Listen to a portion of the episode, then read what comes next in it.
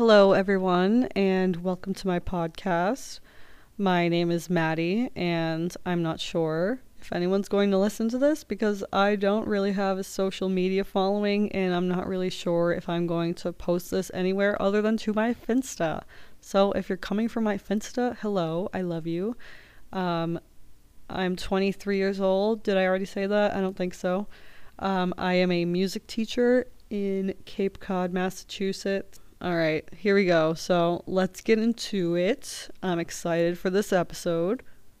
Starting off, I, for a while, have been interested in van life, like the traveling around in a van that you built out that just has a bed and pretty fairy lights around it, and you go stay in national parks and travel around the country and all of that. That was my glorified idea of van life for a while.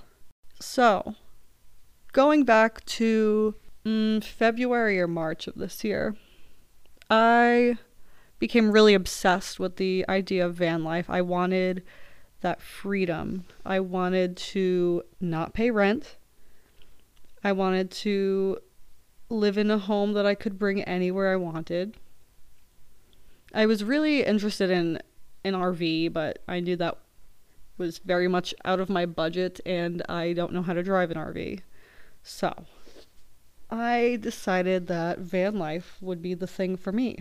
And I did so much research. I've probably seen every van tour on YouTube that exists. I followed so many van life creators on TikTok, Instagram, all of that, and I honestly did a lot of research on it. Researched how to build out a van, cheap and easy van builds. I designed a whole bed to go in a van. I also designed a water pump. I really thought this thing through. And I bought a van. Yeah. I literally bought a van and it failed. so I guess I'll tell a little bit of that story. Like I said, around February, March, I became obsessed with the idea of it. Couldn't get it out of my brain.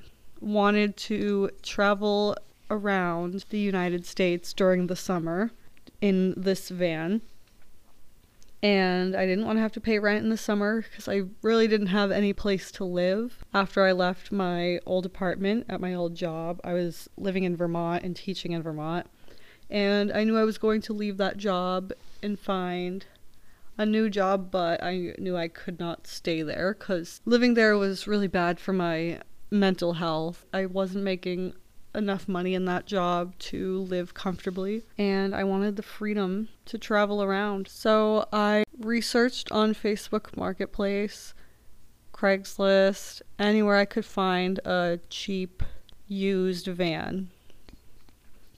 And eventually I found one from this girl. It was a 2001 Dodge Ram van. I had to go from Vermont to Connecticut multiple times. I test drove this van. It seemed like a great fit and it wasn't too expensive. It was $1,800 and I test drove this van. When I met up with this girl, I test drove it. It seemed to drive fine. She hyped it up a lot. She let me look at it. I knew it was rusty. I knew it would need a lot of work it was a fixer upper. The inside was definitely rusty, outside was really rusty. I have pictures of it, and anytime I showed anyone a photo of it, they would be like, Are you sure? Like, are you sure you're going to be able to do this by the summer? I was like, Yeah, I got this. I got this. I'll be fine. And I really thought I could do it. I did. I had faith in myself, man, and I did all the research. I learned how to fill rust holes on the exterior of vehicles. I scraped off the rust inside this van.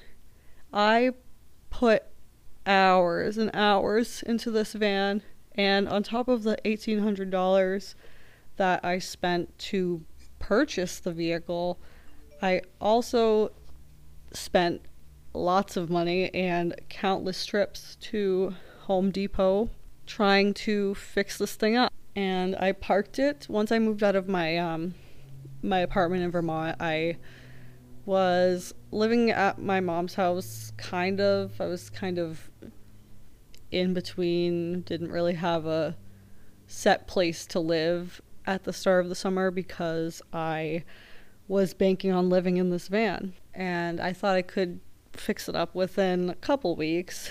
I really I did not know what I was getting myself into.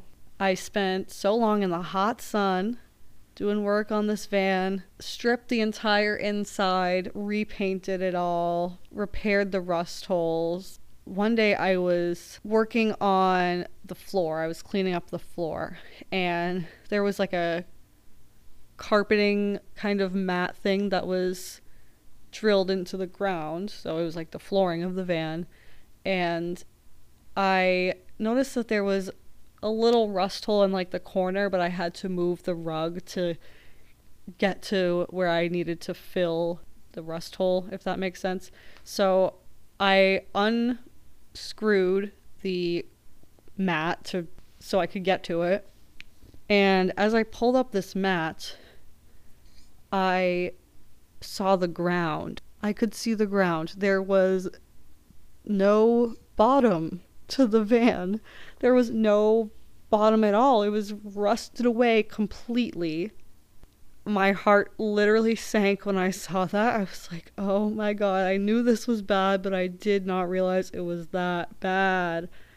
And I didn't see that when I test drove it because it was bolted to the ground, it was drilled down.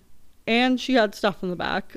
So there was really no way I would have been able to see that unless I actually crawled under the van, and I was not really about to do that in a stop and shop parking lot. And I know these are just excuses. Yeah, yeah. And if I had someone who knew cars better than I did, this probably would not have happened. If I had just done more research and spent maybe a little more money on a better quality van, a newer van, then I probably would have done it and been kind of successful with it. But, you know, it is what it is. I showed my grandfather, who is probably the person that knows cars the best in my family. I showed him this and he was like, "Oh man." He was like, "You can't travel the country in this." And I was like, "I know, I know." And so after a little while, I just kind of scrapped it and I gave up and I sold it to a junkyard for not as much money as I put into it, obviously. Yeah, I lost a crap ton of money on that, but I did learn a lot, you know? I I would say I learned a lot because I knew nothing really about vehicle repair or maintenance before. I knew nothing about how to repair rust or how to take out a screw that was rusted away. And I learned all of that stuff. Um, I learned also about kind of planning because I planned the entire layout of this van to make it fit, measured everything and all that stuff. So, you know, I did gain stuff from it. I mean, I lost a lot of money and time and uh I guess willpower because I was really excited to travel the country in this van and I love driving, I love road trips, so that wouldn't have been an issue for me. So it was a little bit of a of a downer when I had to give that up. But, you know, everyone told me and I was stubborn and I didn't want to listen to what people had to say when they warned me that it was a big project that I was taking on. I was stubborn and it backfired. Now I know that if I'm ever going to do that, that I need to do more research and bring somebody else with me. So that was my fail at van life before I even actually got to experience it. So now I want to talk a little bit about my viewpoint on van life, how it's kind of exploded in popularity over these past couple years. On Instagram, especially YouTube, van life has become sort of a sort of an aesthetic It's become kind of a this freeing experience where you're just living in your van, making coffee, waking up to a beautiful sunrise in the mountains. And that's the nice side of it, right? That's like the side that they want you to see on social media. But the reality of it is, in a way, glorified homelessness. I say this as someone who has, and I say this as someone who has the privilege of never being forced to live in my car or sleep on the streets. You know, I've had my fair share of struggles for sure, but I've had the privilege of always having an indoor place to sleep for the most part. A lot of people who do the aesthetic van life Instagram thing also have that privilege, but gave that up and choose to live in a van. And a lot of these people that you see online live in these $50,000 Mercedes Benz. I don't even think they're that cheap, the Mercedes but you know what I mean. Like the really expensive ones that you can stand all the way up in. They're like brand new, shiny white, got a lot of space, that kind of thing. But then there's the side of it where there are people, unfortunately, who have no other choice than to sleep in their vehicle because of financial struggles or home issues, whatever it may be. There are people who don't have the option to make it an aesthetic or to travel around. They just live in their car. Those people are often looked down upon by the general public for not having it together. Whereas people who do the hashtag van life by choice are praised. But personally, I don't think there's a difference. The only difference is that one is a choice and one is not. But unfortunately, the way that we as a society view them is totally different. But at the end of the day, you're both living in a vehicle. You know what I mean? Which is not a bad thing for sure.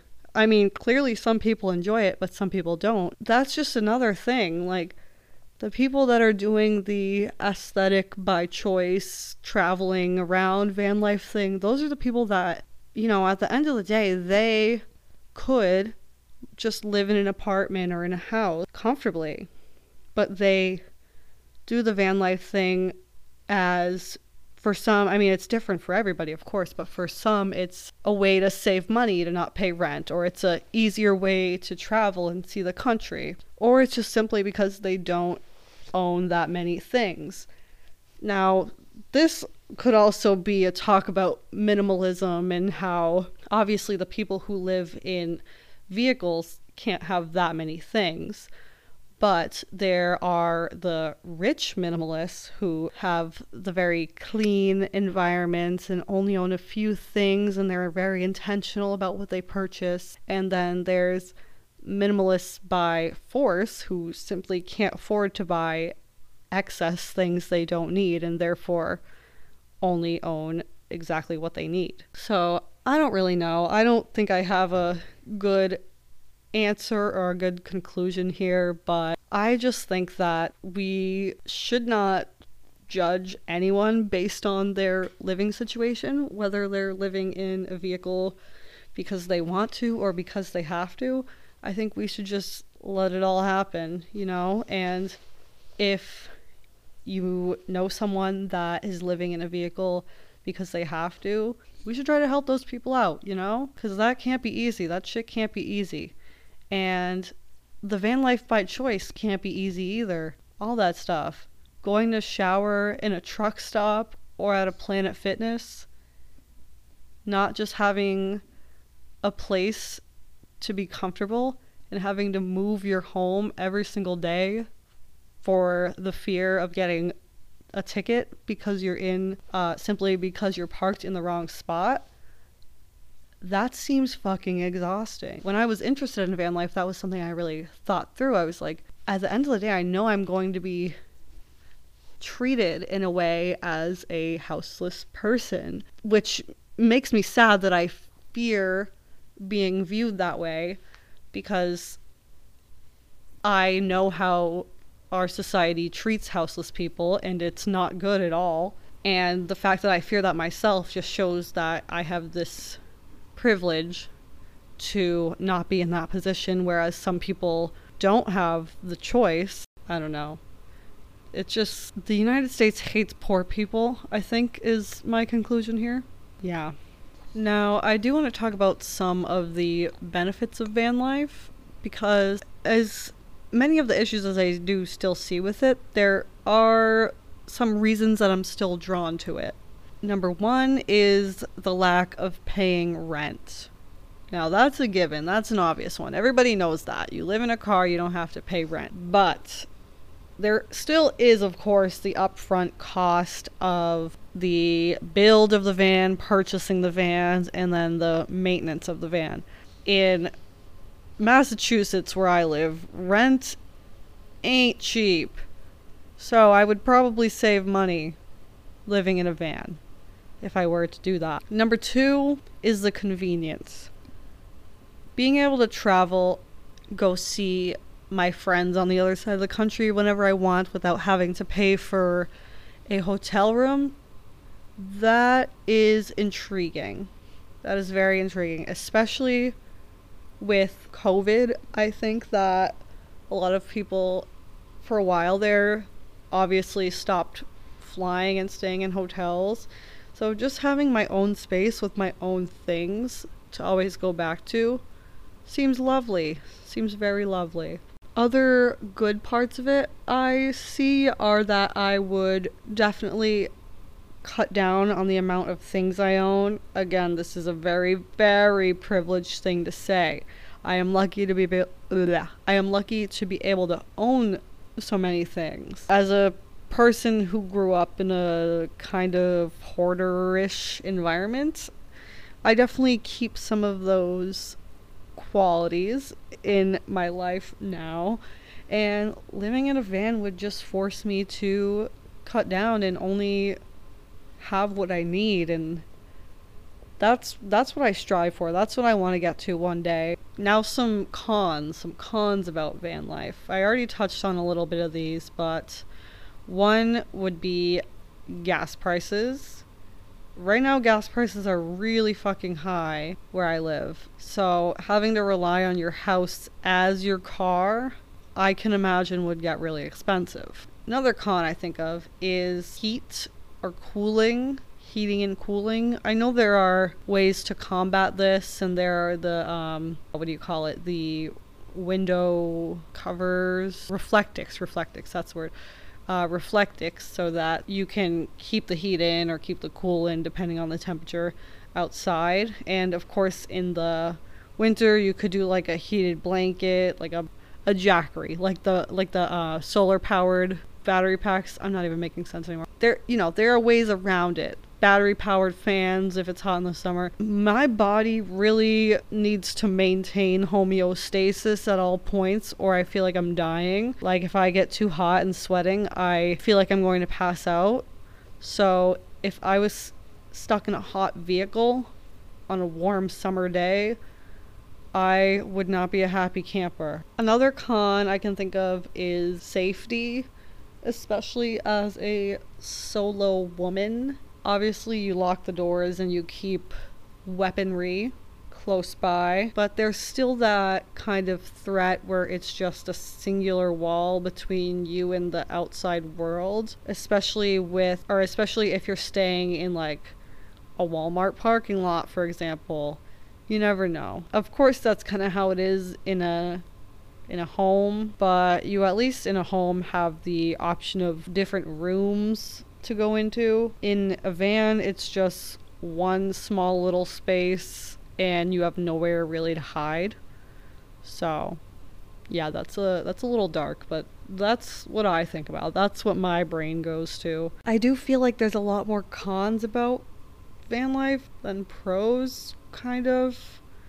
Maybe not, but I do think the pros are really good pros, like saving money, being able to go wherever you want, like that shit sounds awesome. And like the freeingness of just not having a permanent address. That seems so good to me, especially as a communist. like, I mean, in an ideal world, right? We'd all get free ho- uh, we'd all get free homes. We wouldn't have to want to do van life as just a capitalist escapist method.